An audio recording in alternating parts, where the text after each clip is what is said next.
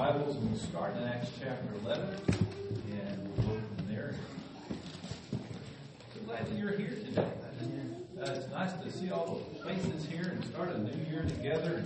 Uh, thank you. Everybody smile. Everybody smile. Take, take a moment smile. Smile. It's good. It's all good. I like your smile. And if you're visiting with us, we want you to come see that smile more often. And if you're a regular attender here, we want you to see, smile more often so people can enjoy that. Uh, come back often. In fact, let's make a point of coming back next week. How many people will come back next week? That's way I get you kind of committed.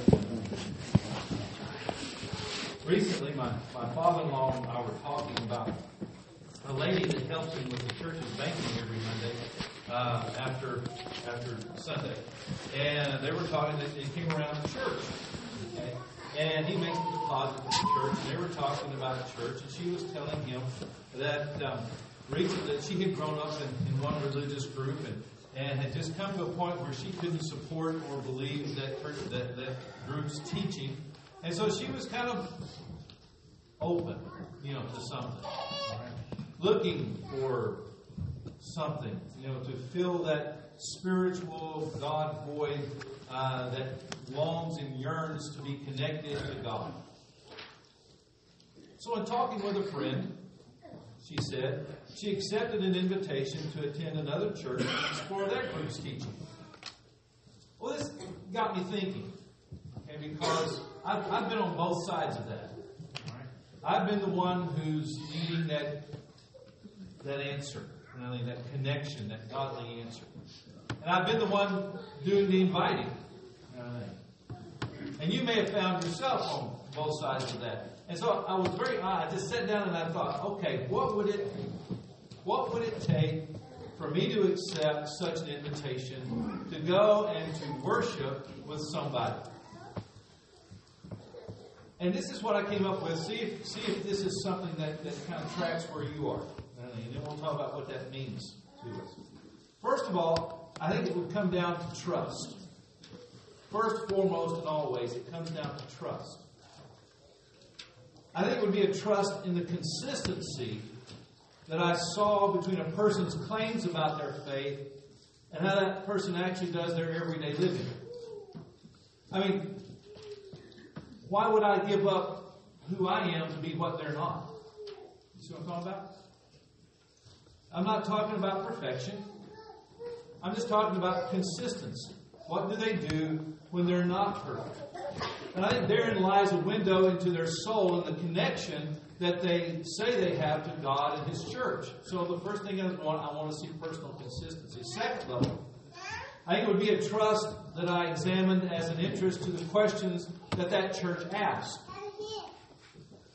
Let me explain. Anyone can parrot a bunch of party line answers.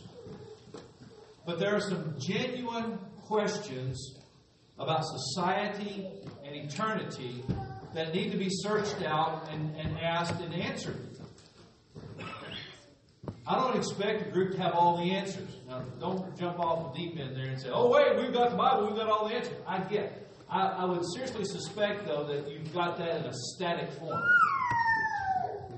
And what I mean by that is this I have the living Word of God. That living Word of God has existed for centuries. That living Word of God has addressed issues across time, across societies, across agendas, across politics, or anything else. And it has always found the answers of God for those situations. The answers are there. What I really appreciate, okay, is a group that gets together and earnestly seeks God's guidance through His book to address those questions for my time and age. I would appreciate that. And I think it would be a trust in connections. First, to my friend's invitation, I'd have to trust that person to come and worship with them. And then to the people my friend introduces me to. They're in their congregation. And it would be a, a, continuing consistency, if you will, that envelops the spirit of the place, the worship, and the mission of the church. This is, this is where I was, there am on my spiritual journey. I do not want to be the victim of a sales pitch. That's just me. Say that's the old cynic in me or whatever kind of thing. I'm always real suspicious when it starts out with some orchestrated question. Okay? I, I'm really not, I'm really skeptical of orchestrated events that are designed to get me together so that I can be on some prospect list. I'm not really interested in a lot of show and tell. That's just me. I'm looking for substance, not sales. I'm looking for devotion, not dogma. I'm looking for fellow travelers of faith and not some fawning fake spiritualism. But that's me. However, I think maybe if that's me, that might be some of us as well. Yes? And if that be the case, then do we not think that as a representative of a cross section of society, that that would be the people that surround us outside these doors? All that bit of self reflection for me led me to, well, maybe some ideas for us sitting in the pews. First of all, I think we need to be consistent in our walk of faith as an introduction to the soul saving event of Jesus Christ. How you live the gospel makes it attractive to others. Secondly, I think we need to be confident with the answers that we find from God in our honesty and our relevance that span across issues and personalities and events. And I think there's a connection between our friends, our Savior, and this church. I am not ashamed of you. I like you. I like your smile. That you're cute. Good. I like your warmth. I like the fact that, that there's a passion for the truth. But I think that circle needs to expand to others around us to embrace them in that grace, forgiveness, and eternity that we find in which we find our assurance. Let's look at those, if we could, for just a moment. Acts chapter 11, verses 23 and 24. Acts chapter 11, verses 23 and 24. We need that consistent walk of faith. If we're going to be attractive to the world around us and share the gospel with other people and win an audience in order to sit down and open up the gospel to share with them, we need a consistent walk of faith. Be the person others can trust to find a way to act like Jesus. In Acts chapter 11, we're introduced to a man named Barnabas. Barnabas, whose name means son of encouragement. Now, in verses 23 and 24, this is what it says. When he arrived and witnessed the grace of God, he rejoiced and began to encourage them all with resolute heart to remain true to the Lord.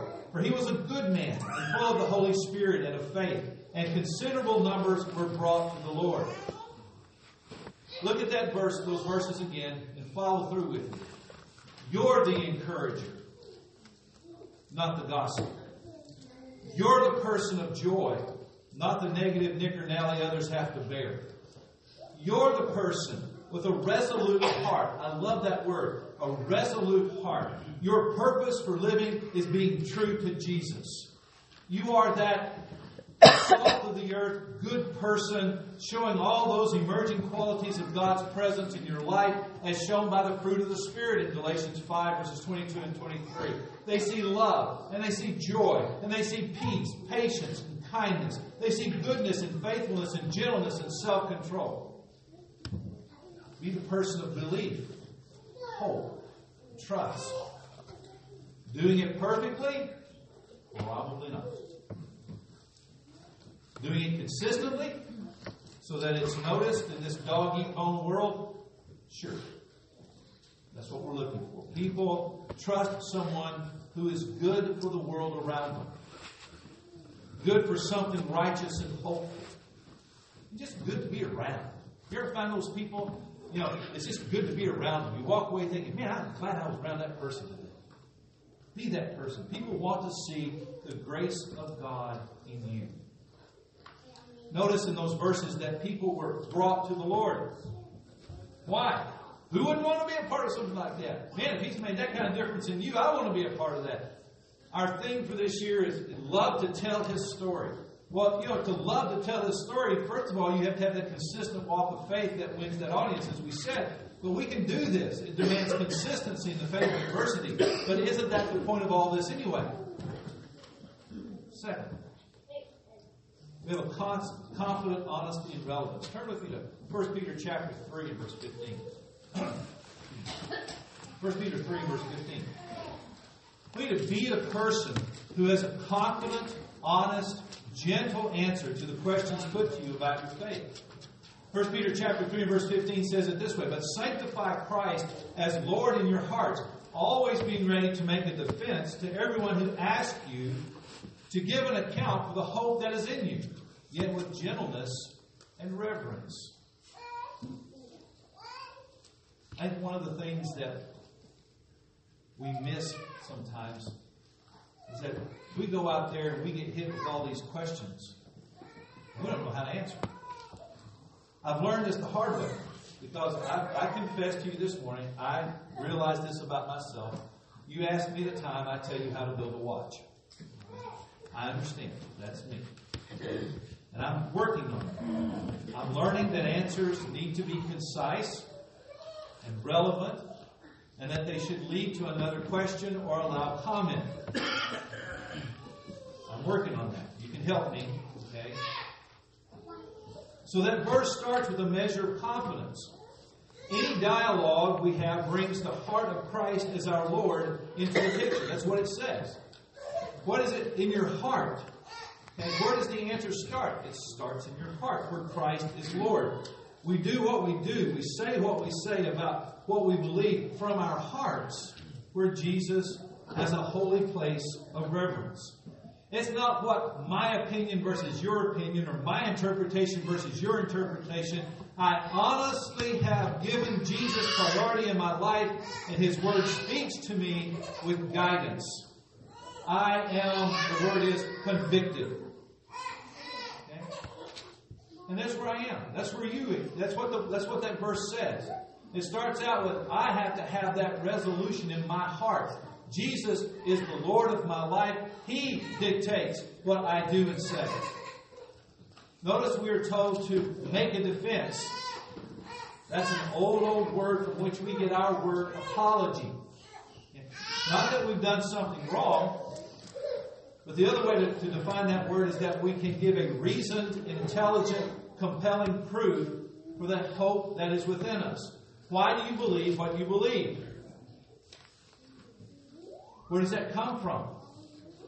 You see, it's really hard to convince someone that the gospel is important when all you can do is say, well, that was the way I was raised. Or, that's how I've always believed. Or, that's just who I am. I want to tell you what, in the arena of the world, that's pretty shallow. Just being honest. That didn't get you much. That, that didn't get you much attention. That didn't get much play. But if I can answer you and say, I reasoned this out this way. I believe this because this happened and this happened and I found this and then this, you know, this was the conclusion I drew. I respect that. Whether you agree with me or not, I at least respect it and then we can talk about it. So, what is your hope because Jesus is Lord in your heart? That's the reason we come together in Bible study. To find out those reasons in Bible study and worship, to meet at the Holy Scriptures and, and to figure out what it is that God wants us to be and to do, and then have that confidence walking out those doors that when people ask us, we can say, well, we do this because. Let's talk about a moment about what it is not, because we live in that kind of community. Look with me at 1 Timothy chapter 1, verses 4 through 6. I'm going to borrow from the New Living Translation. 1 Timothy chapter 1, verses 4 through 6. Don't let them waste their time in endless discussion of myths and spiritual pedigrees. These things only lead to meaningless speculation, which don't help people live a life of faith in God. The purpose of my instruction is that all believers would be filled with love that comes from a pure heart, clear conscience, and genuine faith. But some people have missed this whole point. They have turned away from these things and spend their time in meaningless discussions. I want to walk out on faith here and just say, you don't have to win the coffee shop, beauty shop debates about why we don't do this or that, or when we're going to change how we do things. I have heard that tired line of, of petty drama for so many years, it's so old it has mold on it. I am not here to win a debate about what we do and don't do. I'm not here to, to, to convince somebody about why we don't do what they do, kind of. That is not the reason that I'm here. That is not the reason that God lives in my heart, and that is not the reason that the gospel needs to be heard. God changes lives. His Spirit lives in a life that causes change to happen around it.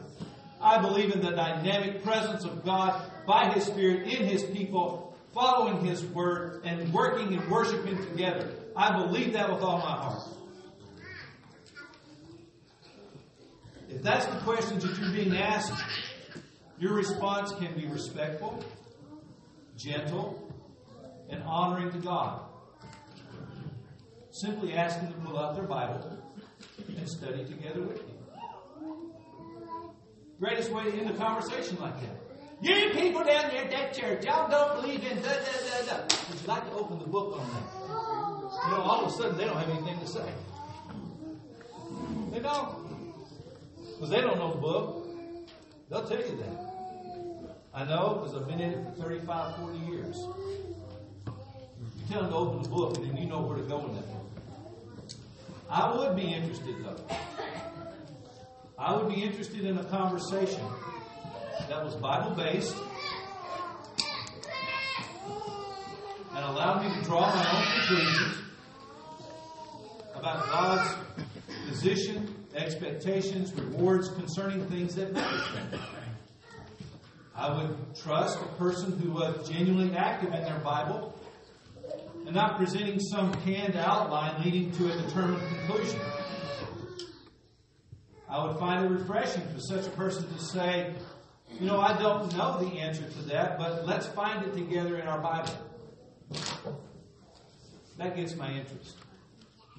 Finally, remember 1 Thessalonians chapter 3, verses 11 and 12. We need to create a connection of trust.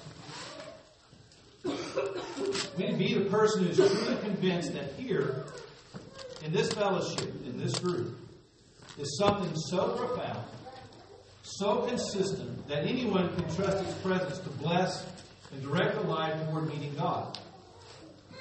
Be that person who is not ashamed of belonging to Jesus or worshiping God in this place with these people. Be the, be the person who wants to bring your friend home to meet the folks. My mom was always big on that. She says, Bring your friends by. We want to meet them. I thought they were just being friendly. I didn't know they were checking them out. Time when my wife invited me home, you know, to meet her parents, you know, when we were in college, she said, "Come on, why don't you meet the parents?" I didn't know he was doing a background check on me because he was DPS. he told me later. He said, "You didn't have many tickets." Said, "Well, now."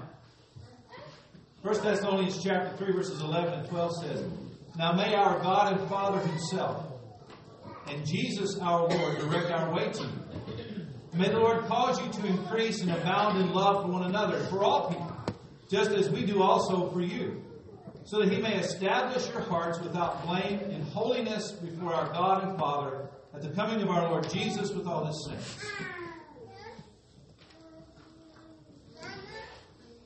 I would trust a congregation of Christians who are actively sincere in being led by God to love others. So simply loving me as I am, sharing life with me as it navigates its complexities, helping prepare me for the coming of Jesus. The proof, I suppose, would be in their interest of me.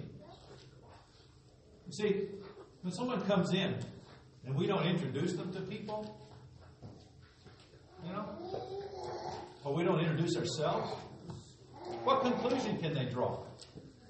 If we're just about sitting in our pew and doing our thing, then we're not really expanding that circle, are we?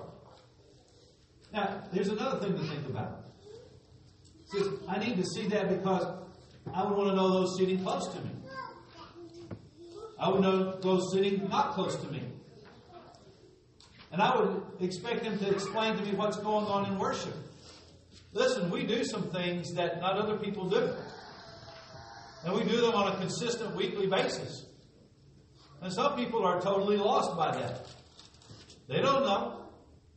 And you go, well, it's pretty simple. You just kind of follow along. You think about the first time you came to this church. And all the things that went on, and you wish somebody, you kind of just kind of you know, noticed it and kind of walked through it, kind of thing. Wouldn't it be nice if somebody just kind of explained it to you? They said, hey, this is what we're doing now, and this is why. You do that very quietly. You can do that with the person next to you. I always remember when uh, the basketball team would come, and uh, they bring the whole group, the whole team. And they'd have their blazers on, and they'd sit here, and it was such a good time. They, they visited all the churches, but they would come to ours.